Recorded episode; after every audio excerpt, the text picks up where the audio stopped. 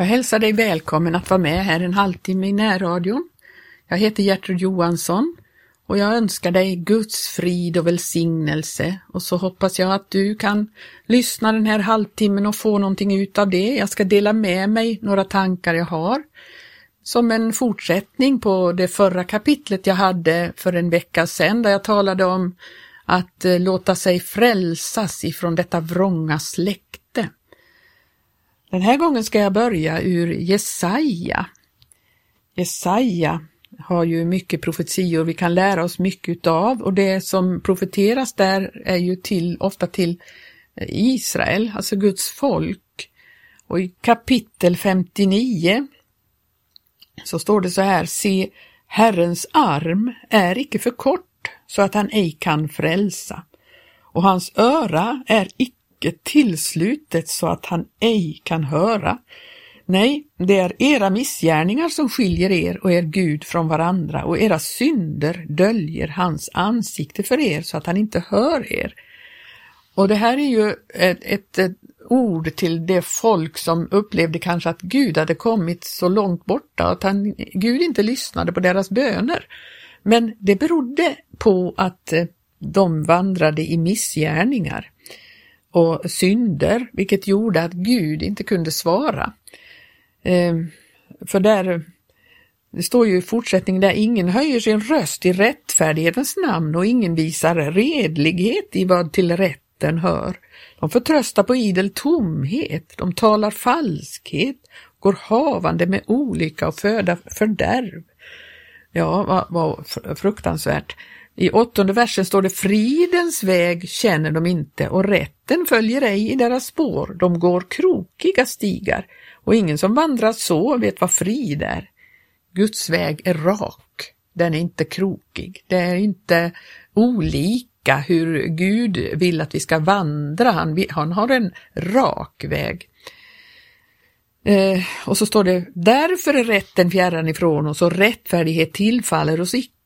Vi bidar efter ljus, men se mörker råder efter solsken, men vi får vandra i djupaste natt. Vi måste famla ut efter väggen såsom blinda, famla såsom hade vi inga ögon.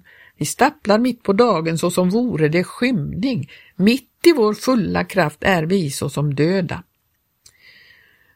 Tänk att det kan bli så och vi kan ju applicera det på vår tid, att det kan kännas som att eh, Människor mitt i kristenheten känner inte fridens väg. Man går krokiga stigar. Man vet inte vad frid är.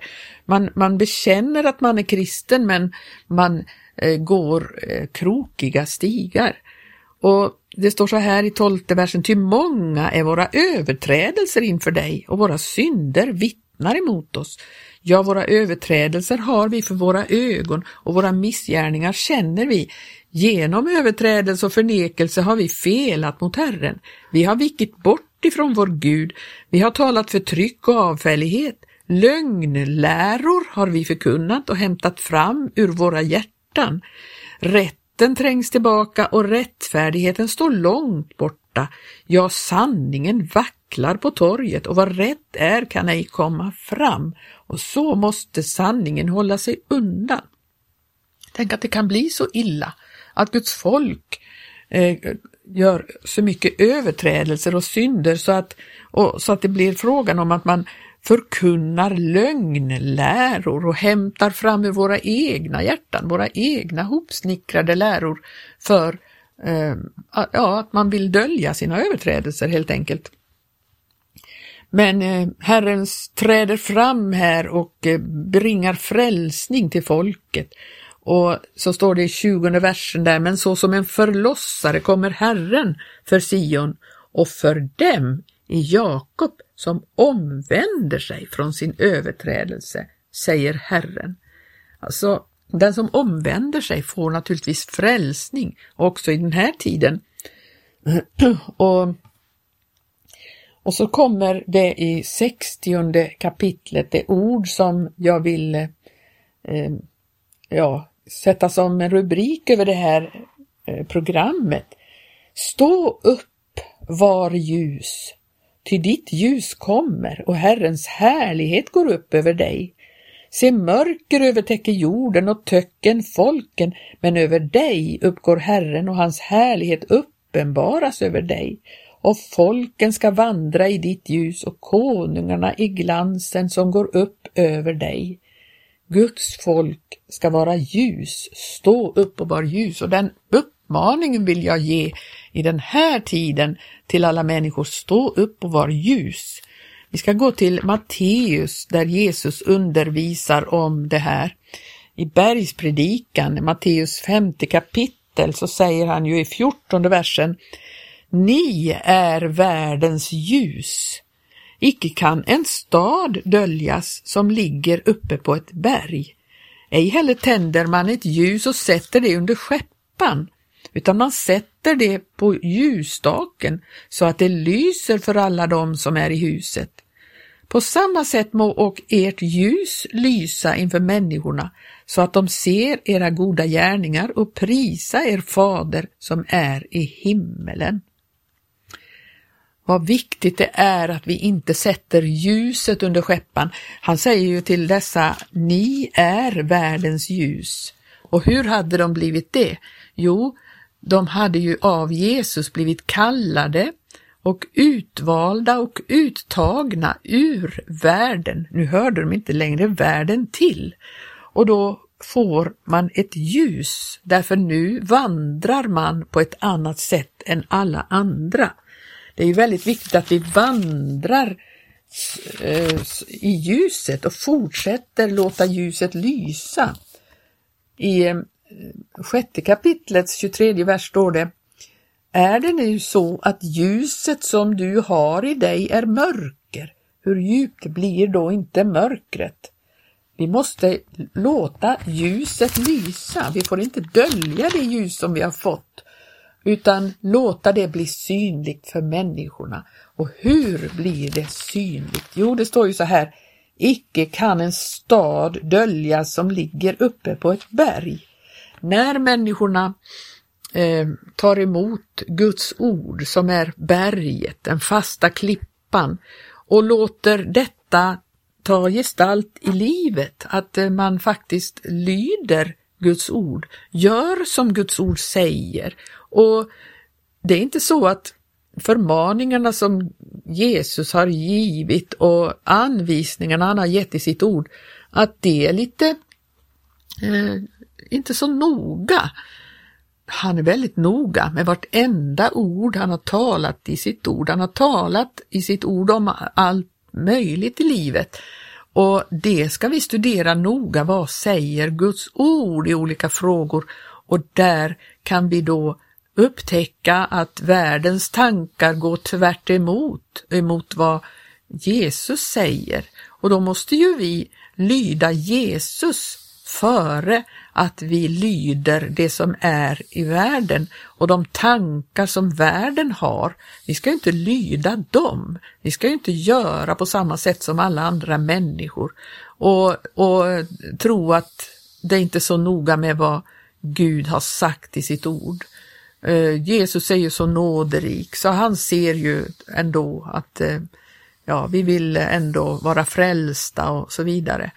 Nej, han har gett oss ordet för att det verkligen ska ta gestalt i oss, att vi ska, vi ska bli annorlunda människor som lever efter hans ord. I första Petri brev så står det så här, um, från första kapitlets andra vers så står det att vi är utvalda enligt Guds faderns försyn i helgelse i anden till lydnad och till bestänkelse med Jesu Kristi blod. Nåd och frid föröker sig hos eder. Vad viktigt att, att vi fattar detta, att vi är utvalda i helgelse i anden. Vi ska helga oss, alltså anden ska utföra ett helgelseverk i oss. Och så står det till lydnad och det är naturligtvis att vi ska lyda Guds ord. Till bestänkelse med Jesu Kristi blod. Ja, eh, Jesu Kristi blod renar oss ifrån all synd när vi vandrar i ljuset. Vi, vi döljer inte några överträdelser. Vi bekänner dem inför Gud och inför människor om så eh, är nödvändigt. Det beror på vem vi har syndat eller felat emot. Och om vi gör det så renar Jesu Kristi blod och det bestänker oss ständigt så att vi eh, förblir rena. Men så står det till lydnad. Och då eh, står det så här i, i eh, trettonde versen där, omgjorda därför ert sinnes länder och var nyktra och sätt med full tillit ert hopp till den nåd som bjuds er i och med Jesu Kristi uppenbarelse. Det står ju här nåd och frid föröker sig hos er. Precis det. Och så fortsätter vi. Då ni nu har kommit till lydnad så följ inte de begärelser som ni förut under er okunnighetstid levde i, utan bliv heliga i all er vandel så som han har kallat er är helig. Vi ska bli heliga i vår livsstil, i vårt vandel, i vårt sätt att vandra här. Och så kan vi titta i 22 versen står det rena era själar i lydnad för sanningen. Ja, där vi ska rena oss. Jesu blod renar ju, ja, men också vi ska rena oss genom att lyda sanningen och det handlar ju om att vi ska Eh, ta in Guds ord i oss så att vi renas i våra tankar, i våra föreställningar om saker och ting. Om vi tar emot Guds ord och låter det rena oss så att vi, eh, jaha, vi börjar tänka på ett helt annat sätt så här ligger det till med den här saken, så här ligger det till med att leva si eller så. Och eh, får kunskap genom att vi läser hans ord och så lyder vi hans ord och då blir vi rena. Vi renas i vår tankar, i våra tankar och föreställningar och eh, detta behöver vi leva i. För det står så här ni som är födda på nytt, inte av någon förgänglig säd utan av en oförgänglig genom Guds levande ord som förbliver. Ty allt kött är så som gräs och all dess härlighet som gräsets blomster. Alltså köttet, alltså det människorna gör och det människorna tänker och bygger upp av eh, sitt, sitt eget påfund, det är som gräs. Det vissnar, gräset torkar bort, blomstret faller av, men Herrens ord förblir evinnerligen. Ja, sen står det uppmaningar till tjänarna, det står uppmaningar till hustrurna, det står uppmaningar till männen och så vidare och så vidare. Och vi kan titta i hela Petri brev om, om eh, eh detta som han undervisar här. Eh, men vi ska titta vidare i Efesebrevet, där står det också om de här sakerna. För det står om hur vi ska vandra här i, i, i tiden. Det är så viktigt att vi vandrar efter hans anvisningar i Guds ord. Därför att det är det som gör att vi är ljus. Um, vi kan titta i fjärde kapitlet, det står där ehm, så förmanar jag nu er, jag som är en fånge i Herren, att föra en vandel som är värdig den kallelse ni har undfått. Ja, en vandel, en livsstil, ett sätt att eh, vandra här. Den ska vara värdig den kallelse vi har fått. Vi har fått en enorm kallelse och då ska vi vandra eh, värdigt den kallelsen. I sjuttonde versen i Efesierbrevet 4 står det, jag tillsäger er alltså och uppmanar er allvarligt i Herren att inte mer vandra så som hedningarna i sitt sinnes förfänglighet vandrar.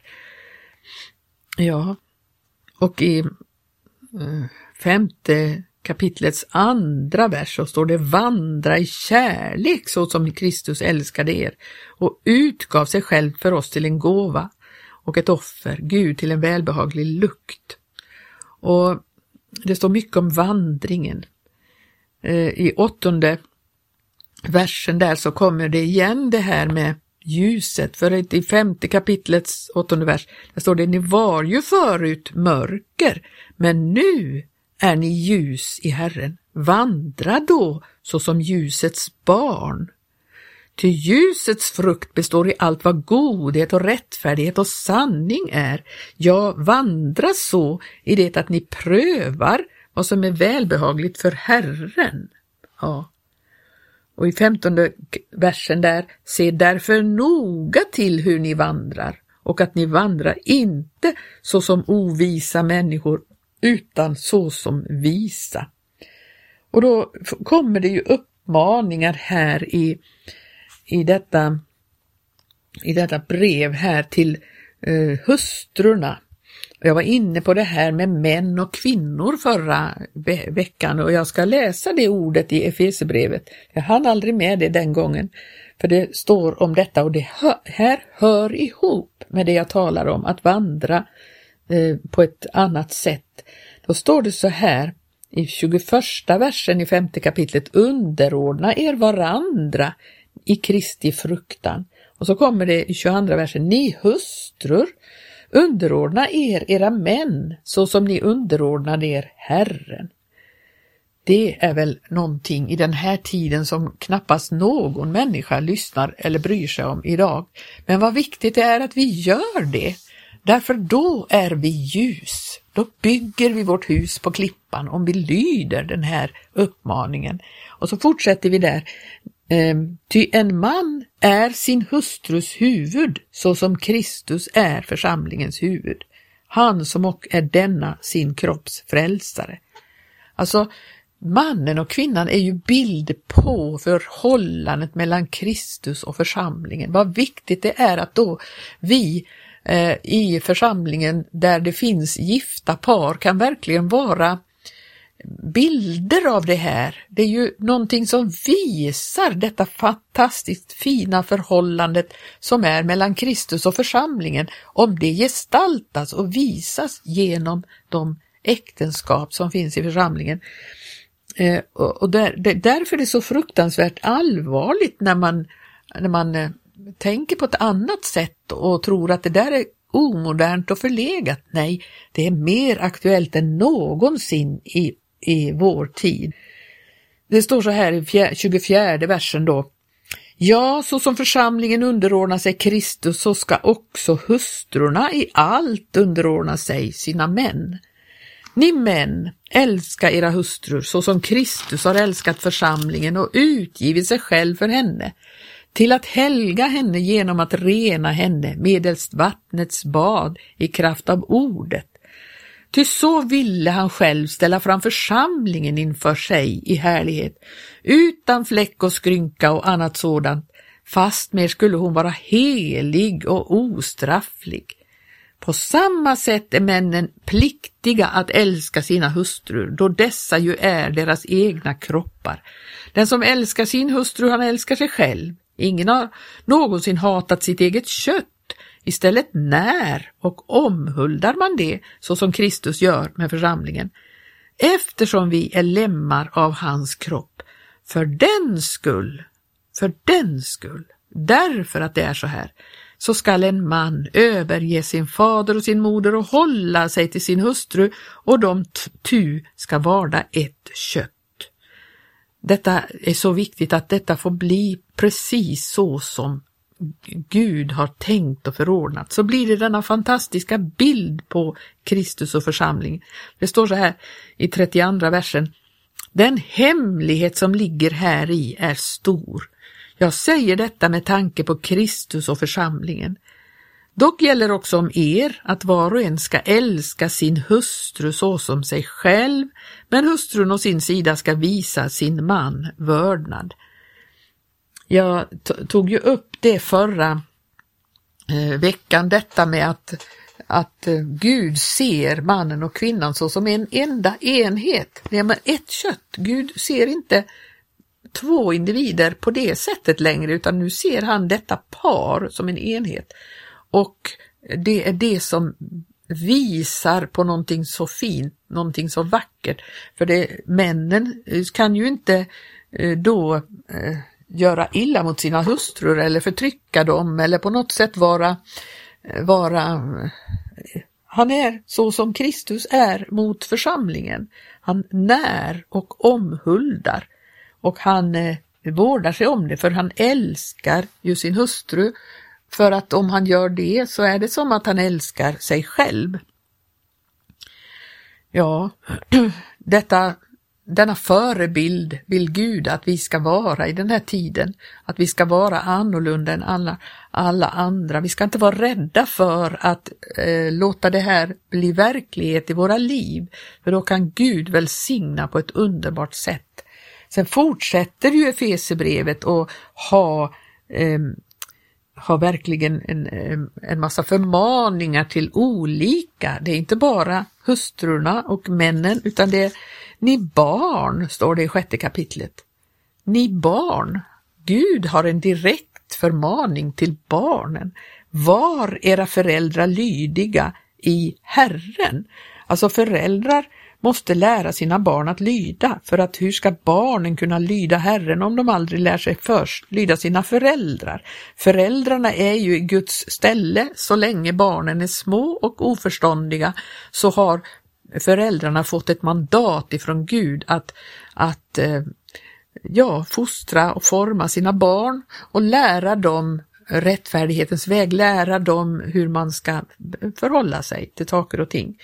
Och därför så behöver barnen eh, lyda sina föräldrar, men det står i Herren. Om föräldrarna är ogudaktiga och befaller sina barn att göra någonting ogudaktigt så naturligtvis ska inte det gälla.